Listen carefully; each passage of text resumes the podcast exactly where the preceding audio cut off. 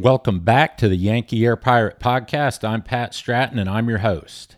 The last time on the podcast, during episode number nine, we took a quick weekend trip to Quincy, Massachusetts for the dedication ceremony of Stratton Way. That was an outstanding weekend.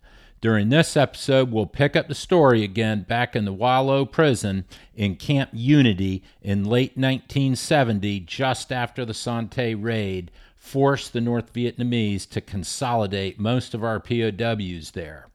In honor of Veterans Day, we're going to be giving away some signed copies of Prisoner at War, the book published about the Yankee air pirate in 1978. Details of that in this episode. Last thing before we get back to the story happy Veterans Day to all the vets out there. And also a happy 244th birthday to our illustrious United States Marine Corps.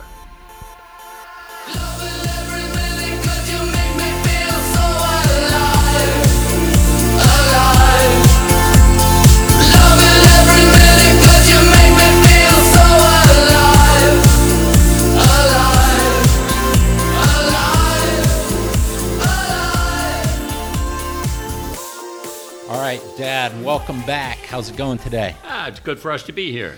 Uh, first thing I want to say is Happy Veterans Day weekend. We're recording this on Saturday of Veterans Day weekend. This is awesome. It is a grand day.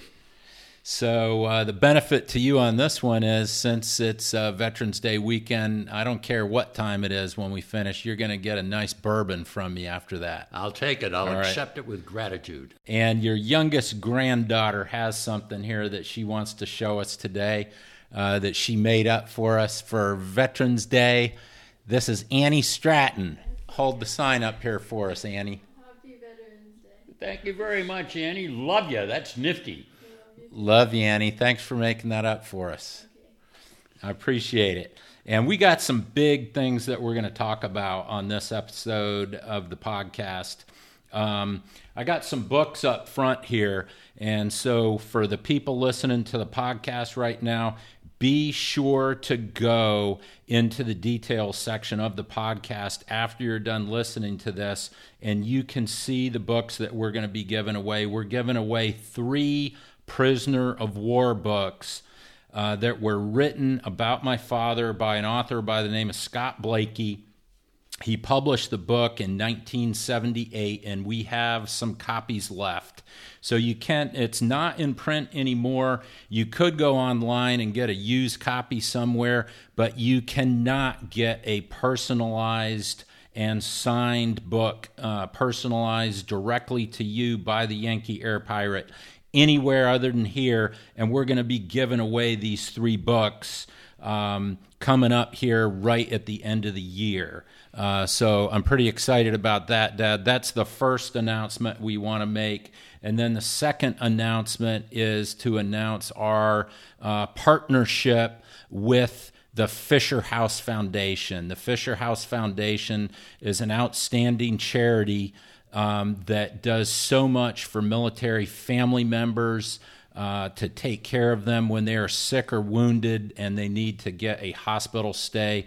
So, can you tell me, Dad, a little bit about the Fisher House and what excites you so much about it? Well, the Fisher House is set up so that a family can be next to the hospital where a wounded uh, veteran is recovering. In many cases, the quality of the recovery is dependent on the support that individual is able to get from his family. And it becomes in, very close to our heart because, as you well know, your mother has been dedicated towards military families ever since the Vietnam War started. And she ended up being a Deputy Assistant Secretary of the Navy for Personnel and Families.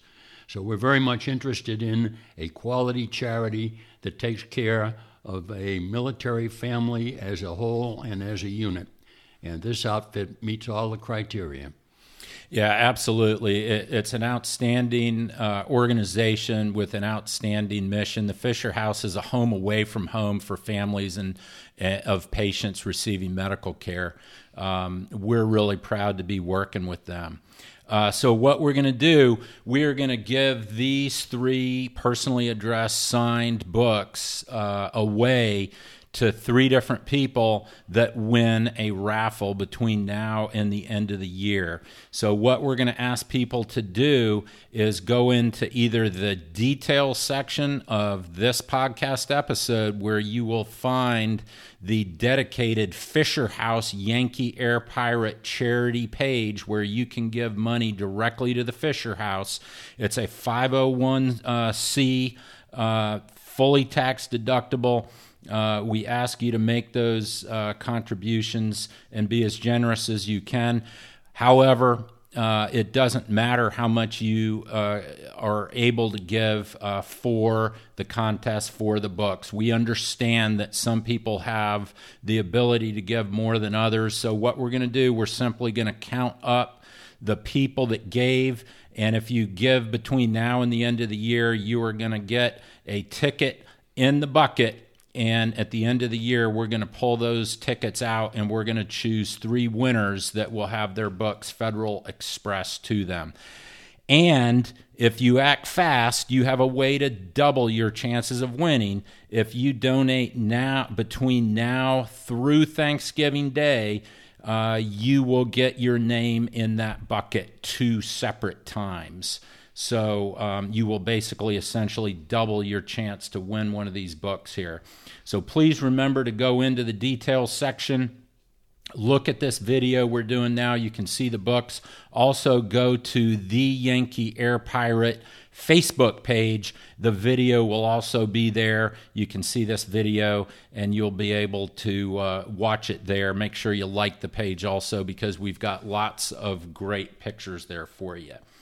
So, um, next thing we'd love to do now, Dad, we're going to jump right into the lightning round like we always do. Let's go for it. And we've got a lot of mail that's coming in uh, at the. Uh, at our uh, email, which is the Yankee Air Pirate at gmail.com, uh, all one word. If you have questions or comments on any episodes, uh, please go ahead and hit us up on that email.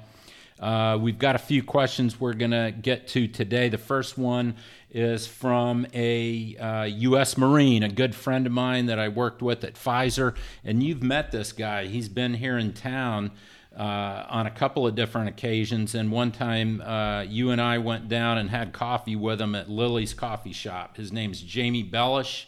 Uh, Jamie writes, uh, he, he says, uh, You went through an absolute horrific experience at the hands of the North Vietnamese.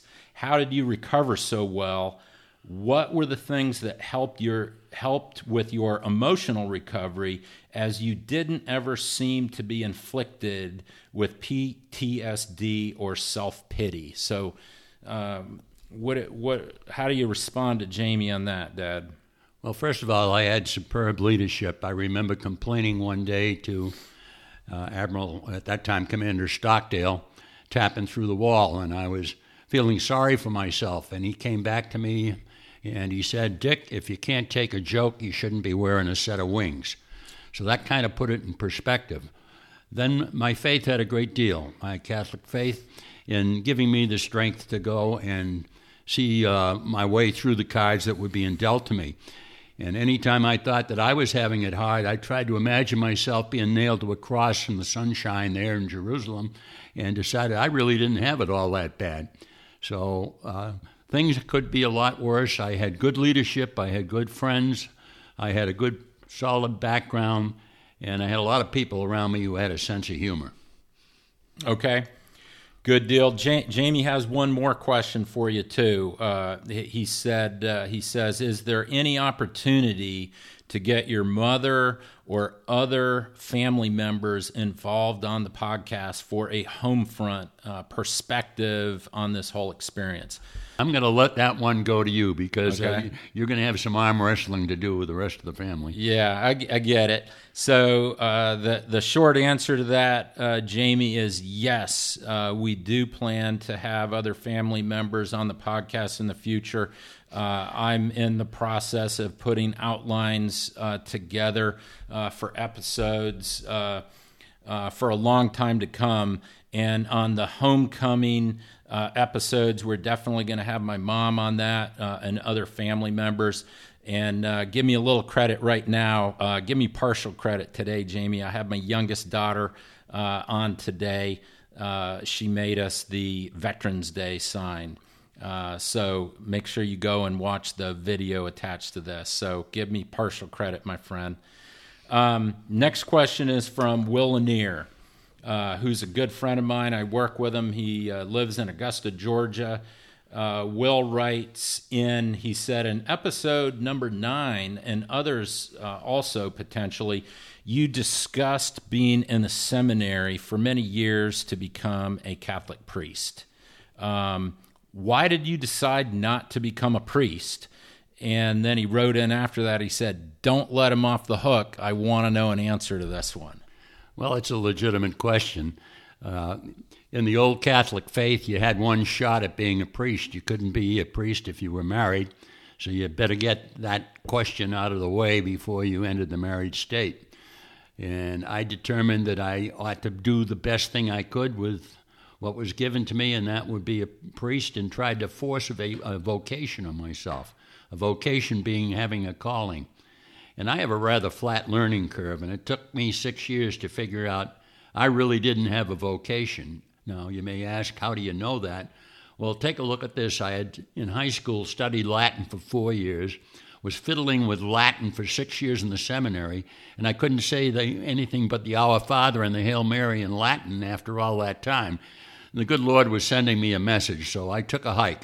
And besides, look at it in a positive way. Six years in the seminary is good preparation for six years in prison. Okay, fair enough. Um, hopefully that'll satisfy Will. Uh, we'll check in with him.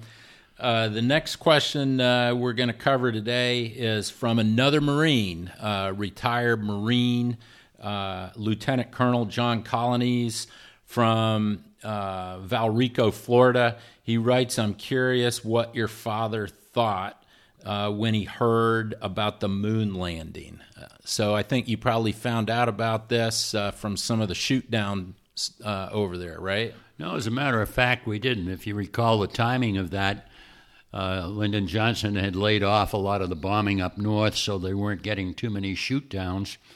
And the information came to us by listening to the mandatory broadcast at night when Hanoi Hannah, the voice of Vietnam, came on with the broadcast to the troops in South Vietnam and mentioned the words, the United States may be able to put a man on the moon, but they couldn't defend Saigon. And that was the first indication we had that uh, we had put somebody on the moon. We had a lot of people, uh, by a lot I mean a half a dozen people, who were qualified and working on becoming astronauts. So we had a lot of interest in the prison system in the success of the uh, moonshot and all the subsequent space uh, endeavors. So we were extremely pleased and really proud of our country in able to have guns and butter and do good work. Okay, excellent. And so John Colonnese actually has one more question for you. He said, uh, in previous episodes, you mentioned that uh, U.S. aggression had a positive impact on you uh, while you were a prisoner. It, it, it forced the Vietnamese to bring you all together in a consolidated living conditions in in fewer camps, so you weren't in isolation and in solitary anymore. Uh, John is curious if you can share in retrospect now, looking back now, as you look back on what happened, did the bombing, the intensified bombing, in any way, shape, or form uh, help drive the Vietnamese back to the Paris Peace Accords? Uh, John got the impression that. At, at, a point in time, the Vietnamese walked away from the Paris peace talks, and our aggression and bombing of North Vietnam uh, pretty much forced them back to the table. We were never so well treated as when the American uh, military uh, took the initiative and uh, took the battle to the enemy in South Vietnam and North Vietnam. Uh, the enemy that we were facing, the communist Vietnamese, respected only strength and had nothing but contempt for pacifism and passivism. So when it came time for the Paris peace uh, talks to fish or cut bait, and the VC took a hike. Mr. Nixon, God bless him, decided that it was okay to bomb downtown Hanoi with B 52s and the rest of the arsenal he had at his hands. And we were never so well treated. We actually were given coffee in the morning in the midst of all those raids. The Vietnamese guards brought their families in and cowered next to the walls of our prison. They knew that it, in prison was the safest place from them because they recognized our people knew where the prison was and uh, would have it the best they could from hurting any of us. There is no doubt in my mind that I would still be in the Hoa Lo prison today if Richard Nixon had not bombed Hanoi. Okay. So sometimes uh, you, you, just got instead of talking, you just got to show your strength, and and that had a real good positive impact for you guys. That's how you hit and take care of any bully, whether it's on the schoolyard or in the battlefield. Okay. All right. Well, that that's good. I, that's going to about do it for the lightning round questions. Um, I want to acknowledge there's a lot of other questions that are out there that are coming in. Uh, we will get to all of them as quickly as we can. Um, if you've got more questions, please continue to send those to our email at theyankeeairpirate at gmail.com. That's all one word, theyankeeairpirate at gmail.com. And we'll continue to get to those at the beginning of each episode. So, Dad, now let's kind of uh, level set here for a minute. Uh, we're back in Hanoi. We're going to pick up the story where we left off last, last time. We're in Camp Unity uh, within the Hoa Lo prison at the end of 1970, uh, soon after the Son Tay raid, where the Vietnamese knew they had to bring you all together because that uh, pretty much scared the daylights out of them. And um, you're all together and what is life like for you guys at that time when they bring you all together the last time we left off talking about this we talked about briefly what it was all like uh, did you get into a routine where you had uh, a routine of the day uh, in that camp at that time Pat, that's a very difficult question because the basic fact is that no two days were ever the same. No two cells were ever the same. No prisons were ever the same. There was no typical day. There was no typical POW. There was no typical reaction. There was no typical Viet Cong. It was a very disorienting place, to say the least. But yes, you're right to ask about a plan of the day because that's how we survive. We made our own plan of the day given the existing situations at the time, and it varied from day to day. Okay. All right, fair enough. Well, so we're going to talk about that a little bit today. And um, you uh, put together a document here for me that uh, you and I are looking at together uh, entitled The Camp Unity daily living. And I want to talk about that a little bit. But first of all, I want to remind everybody uh, if you have not done so already, go back to episode number eight, where we left off uh, talking about the experiences in Camp Unity last. Episode number eight there is a YouTube video embedded in that episode. It shows pictures of the people, places, and things that we're talking about in that episode and in this episode, including the Hoa Lo prison and Camp Unity. And um, it would really bring things to life if you go in and look at that video. Again, it's embedded in the detail section of podcast episode number eight. Also, you can go onto Facebook and you can search for the Yankee Air Pirate Facebook page and you can like that page. And then you can go into the photos section of the Yankee Air Pirate Facebook page and go into the photo section and look for a photo album titled Video Links from the Yankee Air, Air Pirate podcast. Then click on the Yankee Air Pirate uh, patch picture and look at the description of that. All the YouTube videos are also there. It will really help to bring the subject matter that we're talking about today and in all the episodes uh, to life uh, for you better. So, Dad, let's talk about uh, this daily uh, living document that you put together here. So, life is still no bed of roses for you guys over there. Um, but and I know there's not a great great routine because they try to they try to disorient you and, and shake it up on you as best they can. But you noted that you all tried to create your own routine for your own sanity. So, what time did you guys typically get up each day? Well, remember, there were no watches and no clocks, so we were just basically estimating. But it seemed to me it was about uh, 0600 in the morning, uh, around dawn, just a little bit before. Uh, they'd bang on a chunk of railroad uh, rail uh, with a sledgehammer or something, which was their wake up gong and also their go to bed gong. And that would be the beginning of our day. And of course, people uh, tend to neglect the uh, prosaic and uh, rather mundane part of life. But remember, somebody asked Bob Hope how he learned how to tap dance, and he said he lived in a house with one bathroom and there were seven kids in the family. And uh, picture yourself in a, a one toilet cell with 50 guys all trying to relieve themselves in the morning at the same time. We all learned how to tap dance.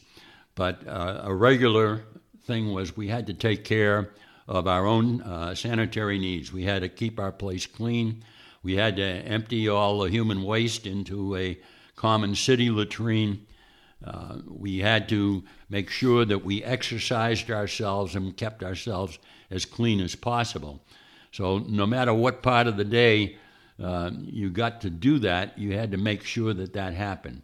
And of course, you were fed twice a day probably around 10 and maybe again around 3.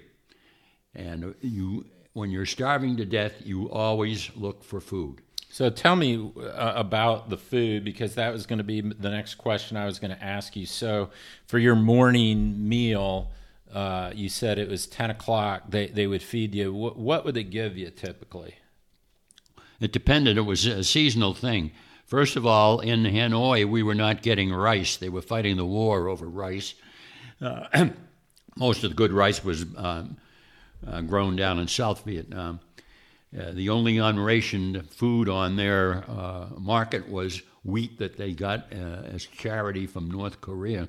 So we got a chunk of bread about the size of your fist, and then we got a bowl of either pumpkin kohlrabi or cabbage, whatever was in season. And you got about a quart of hot water, and uh, that was your meal, uh, both for your brunch, if you will, and for your supper. So that the the the brunch uh, was either pumpkin, kohlrabi, or cabbage soup, so to speak. Correct. Right. And the same thing repeated again in the uh, in the late afternoon. Okay.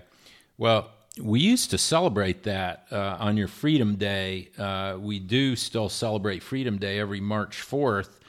Um, we don't have the pumpkin soup anymore. Maybe we ought to reinstitute that tradition, and maybe I should make you some pumpkin soup this coming March 4th.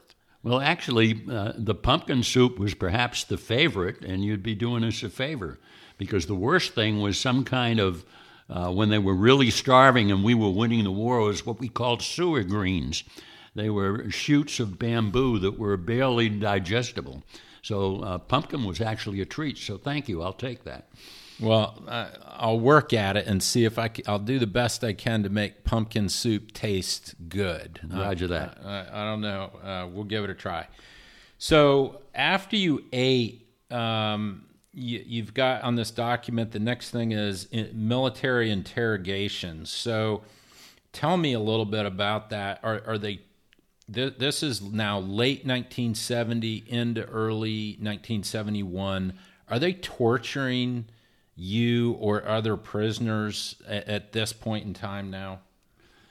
Uh, as a regular rule, they were not torturing. They you would torture a senior officer, an electronics warfare officer, or someone who was a squadron commander or an air wing commander. They would they're guaranteed to be tortured for military information. But if you remember from one of our previous sessions in 1969, uh, the communist highest levels of the communist government came out and did away with torture as a general rule which had been in practice from 1965 to 1969. So uh, most of us would find out that we were either going for a quiz, which we uh, called sort of an English lesson. There was no agenda apparently in a quiz. Then they'd call for a, an exploitation session. These people were looking for some kind of propaganda from us. And then periodically you'd have somebody in uniform come in and they would do a, a, a legitimate military interrogation trying to find out military information. But there was no uh, torture automatically attached to any of those three sessions. Okay. Um, you you actually called it an English lesson for them, so that's really you just felt like uh, what were they trying to get out of it? If they if you didn't have any information after being a prisoner of war for so many years so what did, do you think they were trying to get out of you uh, in those sessions? Well you'd have to take a look at each session um, on on the English lesson. It legitimately was an English lesson. Their best English speakers were in their State Department and uh, negotiating over in Paris uh, the next best interrogators were military interrogators seeking military information. And the propaganda part of the Army, they got the leftovers. So these people had a constant need to try and keep up with uh, English uh, uh grammar, uh, the English usage, slang words, and stuff like that. So we tried to condition people. The best thing you do is not say anything, keep your mouth shut, because you were helping them no matter what you said. Uh, otherwise, you try and confuse them uh, and, and get them uh, really wrapped around the axle. One of our favorites was uh, when they were stealing stuff out of our packages, uh, we told them that peanut butter was actually baby poop, and we would use that to, uh, to take care of open wounds. And they believed us, so peanut butter always got through. They wouldn't steal it after that. Um, the, the height of a radar mast on an aircraft carrier, no matter how big the carrier or how it's weighted down, is always 50 feet. So you can always pretend that you're not giving them the right answer, and then at the last minute say, I give up, I give up, it's 50 feet. Then the, the funniest one, Patrick, is uh, the Navy and the Air Force playing games against each other. I finally confess that a B 52 can't fly unless there's a bar, and the bar is located at frame 52 in a B 52 and one of the crew members is trained as a bartender because it's a long flight between Guam uh, to South Vietnam and back again. Now, imagine yourself being a new Air Force guy getting tortured to confess the location of the bar in a B 52. Now, they got back at us by telling the Vietnamese that we had a swimming pool in Hangar Bay 2. Now, picture yourself being tortured to admit where the swimming pool was in the USS Ticonderoga. Yeah, that and so did they actually believe that you had a bartender and a B fifty two? Uh, the the higher level quality um, interrogators from the military uh, got the joke. Uh, the political ones were uh, they were free game. They they were a lot of fun when you really got right down to it. But see, they had to keep up with it with all the peace groups coming over from the United States. They had to practice their English so they'd look smart in front of these peace groups. Okay.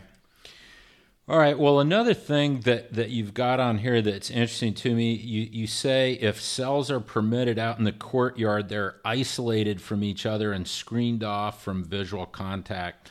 So you uh, initially, when you were in Camp Unity, again, and we talked about this last time, you started off in cell number seven, and you were in cell number seven up until the point where you all had the big church riot that I think we talked about on a previous episode. And then soon after that, they moved you. They moved you to cell number one, where you were with uh, a bunch of other POWs. They kind of mixed things up on you. So are you saying when if they let you out in the courtyard area, did they never let you out at the same time as anyone else from people in other cells so you could not socialize with anyone else? Is that how they worked it? Well, you have to um, look at Camp Unity as basically being half of a, a city block. So there was quite a bit of land there. So if I was let out of cell seven, they built a bamboo screen around the horse trough that we used for bathing, and basically a uh, maybe 20 foot by 20 foot exercise area, and had built up a large bamboo wall so you couldn't see over it into the other part of the courtyard where, um, say, cell one was or cell two was. So they made sure they didn't let cell one and two out at the same time. They'd let cell one and cell three out at the same time and try to keep you from talking and communicating with each other. They were not able to do it, but that was the game they played. Okay. Well, another thing that you've got you've got this document it's basically broken out by times uh, and so between 1000 and 1300 uh, one of the items that you said you you would all typically do is inside cells when you were in the cells work of the ship clean and sweep down uh, fore and aft keep things clean uh, repairs to possessions and clothes uh, manufacture of rep- recreational items such as cards, chess boards, and chess pieces, cribbage boards. Um, what the heck were you making uh, chess boards and chess pieces out of and playing cards out of? How, how did you do that in those kind of conditions that you were in? Well, the most common thing that we had access to was uh, each uh, prisoner was issued a chunk of paper towel uh, to use as toilet paper. And you'd get a couple of chunks that were supposed to last you for 30 days, which was a joke. Everybody had diarrhea. Uh, it had the uh, consistency uh, of double aught sandpaper, but it was excellent for writing, for making documents, for floating notes in your manure and stuff like that. Uh, they were handing out packs of cigarettes to the leader of the cell to issue each guy three cigarettes. The cigarette package was the most valuable piece of paper that you possibly could get because it was a good medium for using uh, brick dust ink and uh, writing notes on that type of stuff. Uh, anything we could steal. For example, you better count the pens on this table and in your kitchen because uh, I have had a habit I picked up in jail of any writing instrument to steal it, and I still find myself doing that. So you're going to steal my pen today? Absolutely. so don't take your eye off it. All right, I won't let go of it. And then, how, how did you manufacture the chessboards? What what did you make that out of? Was that did you draw that on the floor of the cell?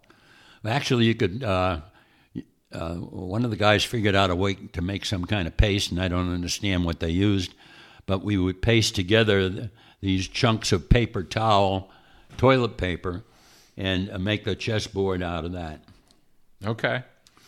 And then uh, again, also between 1000 and 1300, another thing that kept you guys busy is School of the Ship and you sent me a document that talked about some of the different topics that were included in School of the Ship. And, and you were also telling me that it was required that everyone participate in a class every day, I believe six days a week.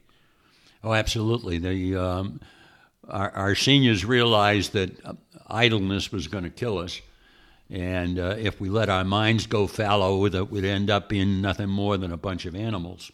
So they insisted that we improve ourselves and charged each person to teach that which he knew best, uh, put it together as a course.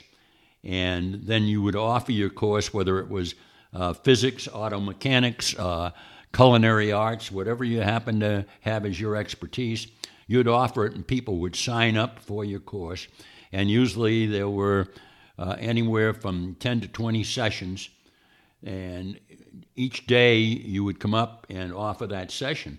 Now, for those whose minds really di- were not that disciplined, uh, we also had movie on Saturday. The new shoot down had to tap through the wall the plot of the latest movie that he had seen just before he got shot down. If you can picture tapping the sound of music through the wall, and then if you received it as the movie officer, you had to get a couple of guys together and come up and pr- produce the sound of music from what you learn by tap code. Good luck. Wow, that that sounds like a challenge. What was your favorite class to take in school over there? Mine, I was uh, Spanish. I still can't speak it, but uh, mainly because Norlan Daughtrey uh, was a guy who's uh, survived the Cuban uh, interrogators uh, master program on learning how to break Americans there that lasted for a year. Was a marvelous guy, and he spoke Tex-Mex and used to run a ranch and knew how to deal with cowboys and cowhands. So instead of learning school book Spanish, we were learning cowboy Spanish, and it was kind of interesting and exciting.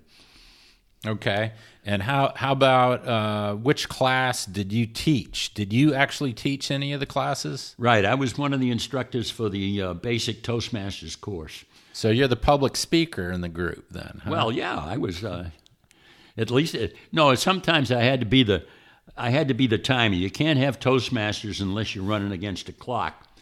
And we found some physicist to come up with a formula, stole a chunk of soap, and made a pendulum.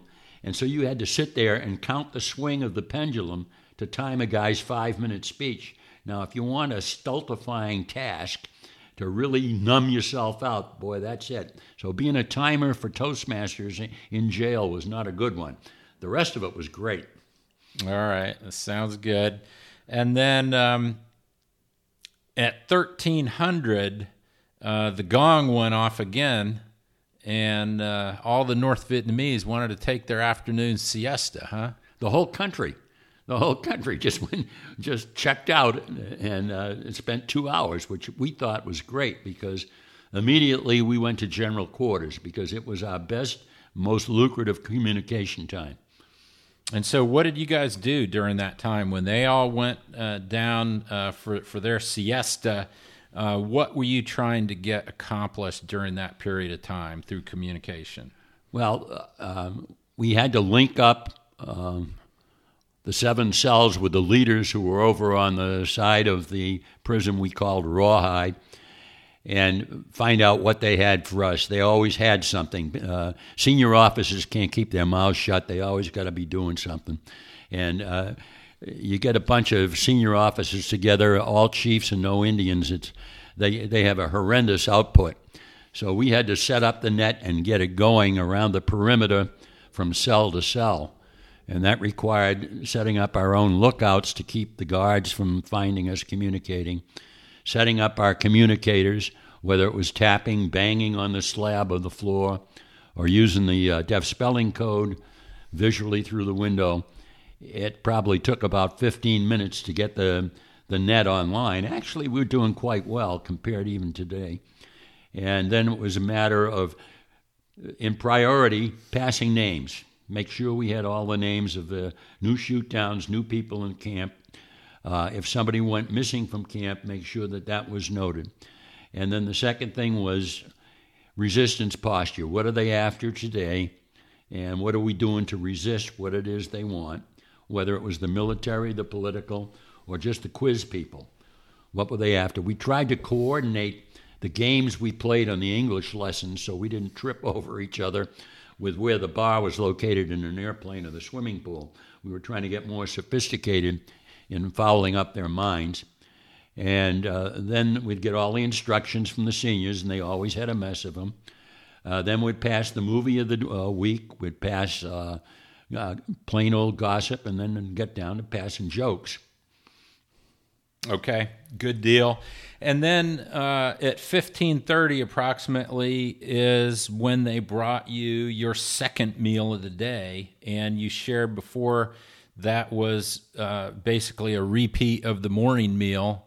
Um, correct? Right. Pumpkin, kohlrabi, cabbage. With, you know, if they gave you pumpkin soup in the morning, would they give you pumpkin soup at night too, or would they mix it up and give you kohlrabi and let you have a little variety in the day? Well, they weren't interested in variety. Remember, these were the crops as they came into uh, fruition. So I, perhaps the whole North Vietnamese army was eating pumpkin at the same time.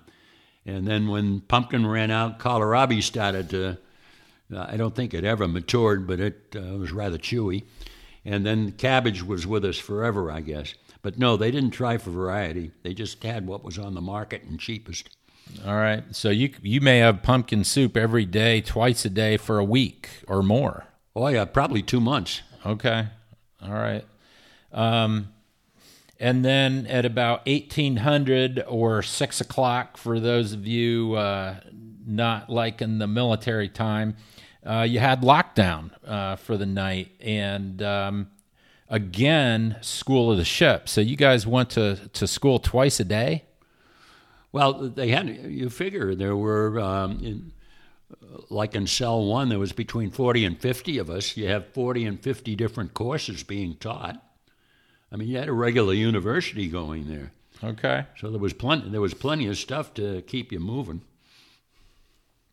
Okay, and then you also after after the lockdown for the night, you had fun and games. So that I imagine that's when you're breaking out your chess boards and your cards and uh, having a good time together. Absolutely, because during the day they wouldn't let more than four people uh, sit together at the same in the same place at the same time because they considered any more was a mutiny.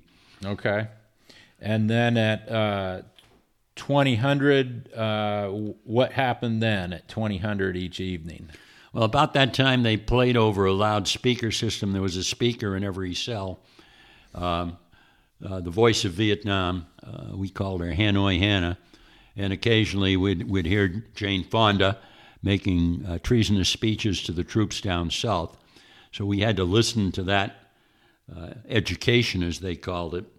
And then we had to put up our mosquito nets, and everybody had to be down. No one could be up walking around the guards would come in and uh, and hassle or pull you out if you were seen walking around anywhere except between your bunk and the head.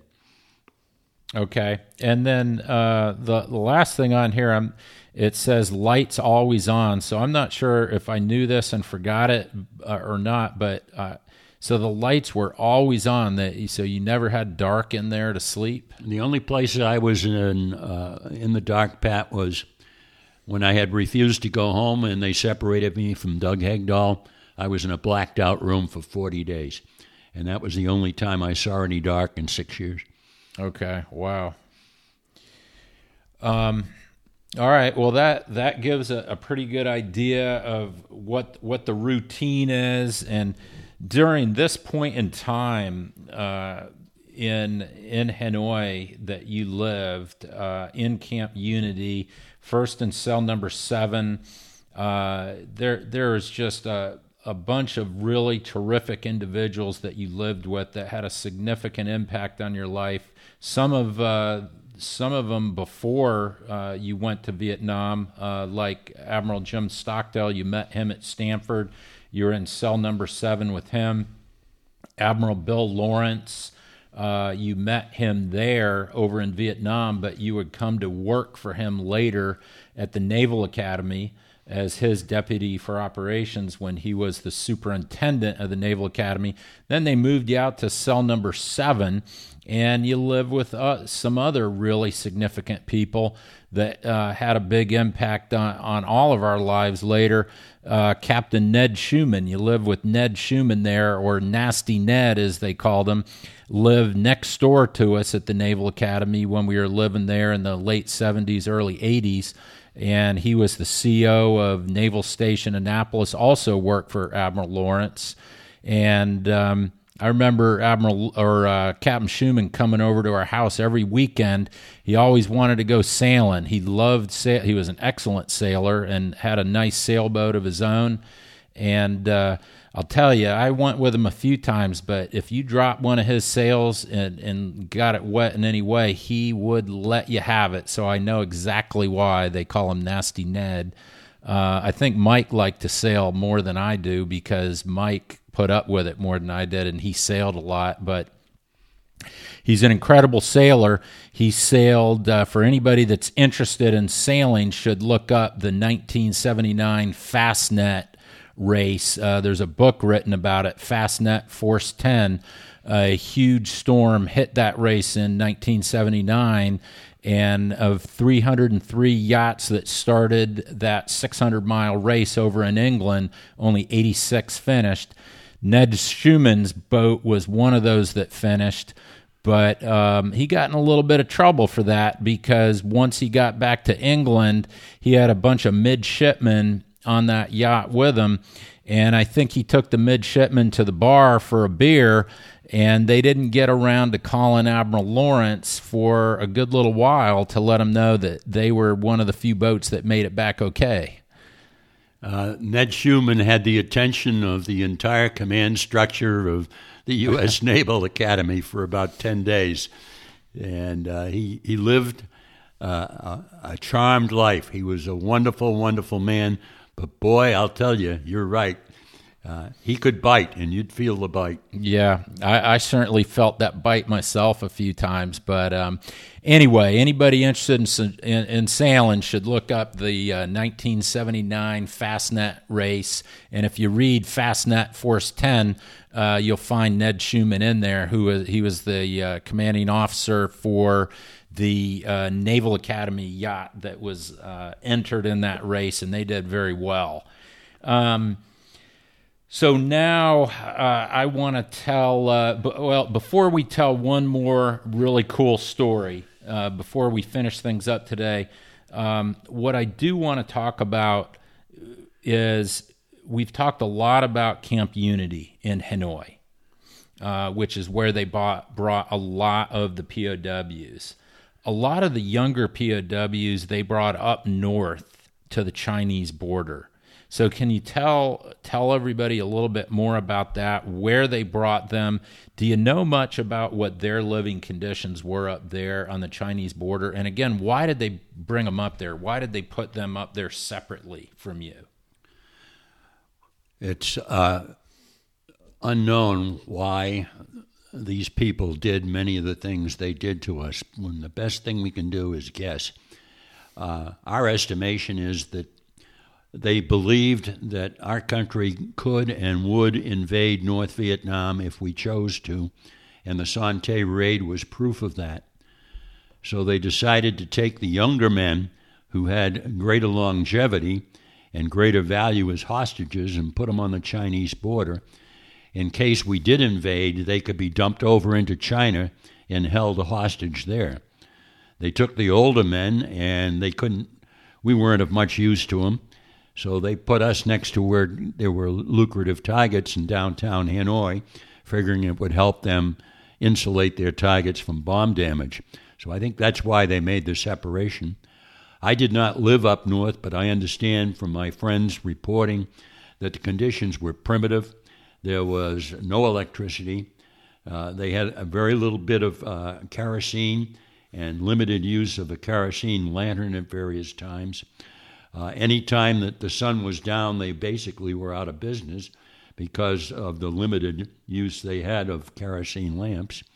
Uh, the food was primitive, the kitchens were primitive, and they were bored to tears because they were not able to contribute uh, to each other uh, the school to the ship type material we were. Uh, the, just our sheer numbers in Hanoi, we were able to steal greater amounts of paper and other stuff like that to improve the quality of our life. They did not have that opportunity. So um, they uh, they had a very hard time up there. That's the best I can say. Okay.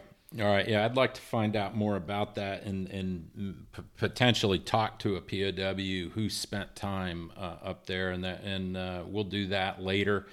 Um, we have time for one more topic today, and we've got to cover this topic today because we're recording this on Veterans Day weekend. Monday is Veterans Day, and it's the Marine Corps birthday. And by the way, did you know your granddaughter Allison went to the Marine Corps birthday ball last night with General uh, Stackpole and Mrs. Stackpole in Honolulu? Did you find that? We out? we got a picture about 30 minutes ago with uh, Lieutenant General Hank Stackpole, uh, Vivian Stackpole, uh, their son, and your very gorgeous daughter, my extremely gorgeous Coast Guard daughter in an evening gown celebrating the Marine Corps birthday in Honolulu. Yeah, they they had a great time. So I appreciate the Stackpoles inviting Allison to be there. But so since we've got such a big weekend, we've got uh, Veterans Day weekend, Veterans Day on on uh, Monday, and we've got the Marine Corps birthday being celebrated this weekend as well.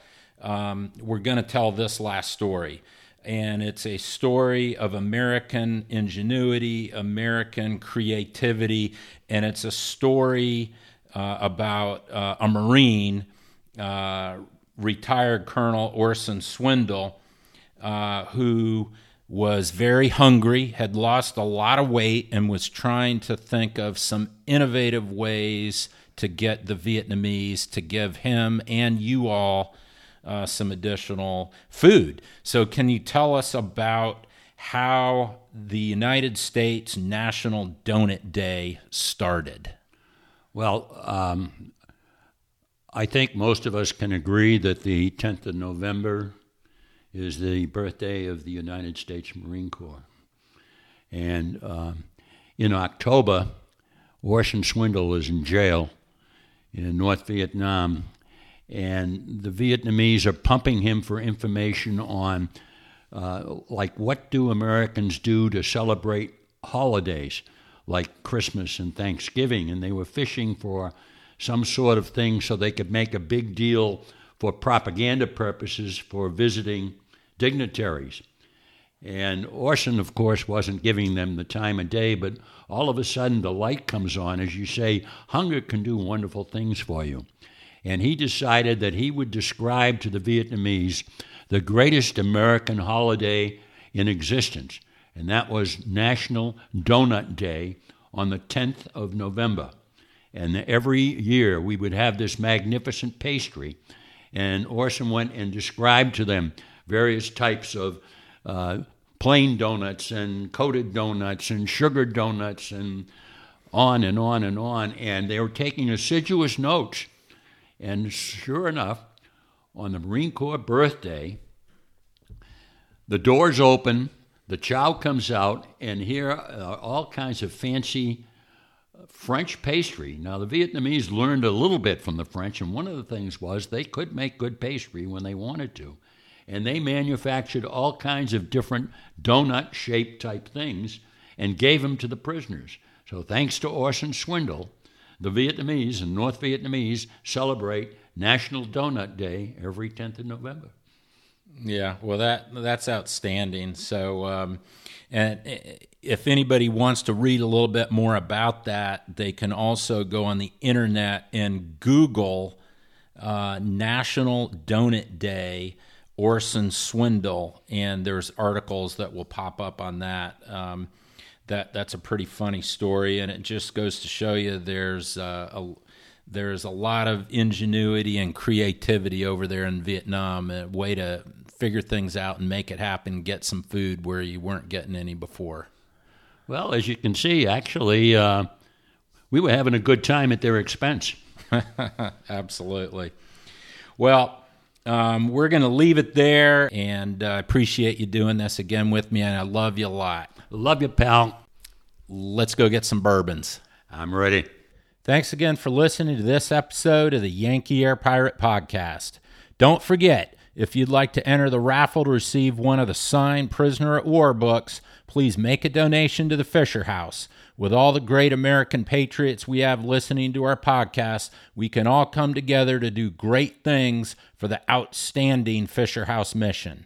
Use the Fisher House link embedded in this episode of the podcast under the details section, or you can go to Facebook and go to the Yankee Air Pirate Facebook page. You can make a tax deductible donation to the Fisher House from there as well using our dedicated Yankee Air Pirate link.